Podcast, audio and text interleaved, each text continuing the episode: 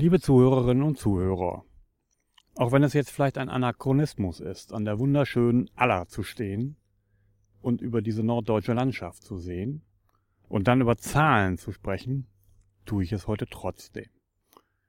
Denn ich weiß, ganz viele von Ihnen orientieren sich nur an Zahlen. Das ist keine Abwertung, sich an Zahlen zu orientieren. Es geht nur darum, dass es über diese Zahlenorientierung auch noch etwas anderes gibt. Denn selbstverständlich muss jedes Unternehmen wirtschaftlich erfolgreich sein und dafür sind die Rahmenumstände zu schaffen, nicht um wirtschaftlichen Erfolg zu ersetzen. Jetzt kann ich Ihnen aber nun Unternehmen nennen, da ist die Post sowas von abgegangen, das werden Sie kaum glauben. Und deswegen lautet die Folge heute auch, in welche Unternehmen musste man 1926 einen Dollar investieren, um 1970 6.356 Dollar zurückzubekommen. Oder der Untertitel dieses Podcasts We Make People Happy. Mit diesem Podcast wende ich mich ganz besonders an Vorstände, Geschäftsführer, Investoren, Stakeholder, an alle, die verantwortlich sind für den Unternehmenserfolg. Und möchte Ihnen aufzeigen, welche Unternehmen auch erfolgreich waren, bisschen mehr erfolgreich und welche richtig erfolgreich waren. Hätte man 1926 einen Dollar in ein durchschnittliches Unternehmen investiert, dann hätte man 1970 415 Dollar bekommen. Hätte man in ein erfolgreiches, aber nicht sinnorientiertes oder visionäres Unternehmen investiert, dann wären es 955 Dollar gewesen. Hätte man in ein extrem erfolgreiches und visionäres oder langfristigen sinnschaffendes Unternehmen investiert, dann wären es eben 6.356 Dollar geworden. Also erheblich mehr. In diesen Unternehmen hätte es einen vierfach größeren Erlös gegeben als in anderen. Der Börsenwert wäre dramatisch angestiegen und der Profit wäre viel höher gewesen und es hätte viel mehr Arbeitsplätze gegeben.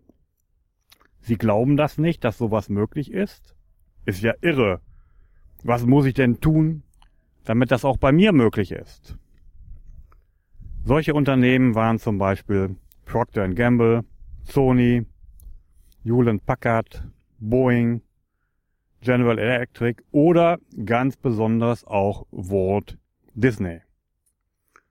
Und was taten diese Unternehmen nun schon? Ich weiß, Einige von Ihnen mögen vielleicht den Begriff Vision nicht. Sie haben es da wie unser verstorbener Bundeskanzler Helmut Schmidt und sagen, wer Visionen hat, soll zum Arzt gehen. Wenn Ihnen der Begriff Vision nun nicht fällt, dann suchen Sie sich einen anderen. Suchen Sie sich den Begriff Leitbild. Suchen Sie sich den Begriff über die Generation stiftenden Sinn oder was auch immer Wichtig ist jedenfalls, dass es eine solche Strahlkraft auswirkt, dass sich die Menschen daran orientieren. Und dass sie gemeinsam mit dem Unternehmer dazu Geschichten und Metaphern entwickelten, um diese fast generationenübergreifende Vision und Strahlkraft greifbar zu machen. Und diese Unternehmen entwickelten nicht nur diese Lichtbilder, diese Leitbilder, sondern was viel wichtiger war, sie handelten danach. Jetzt fährt hier gerade ein kleines Boot auf der Aller vorbei, daher das Geräusch gehört zur Schönheit der Natur dazu. Und vor allem handelten die Menschen danach. Das visionärste Unternehmen, was mir in dieser Hinsicht einfällt, ist Walt Disney.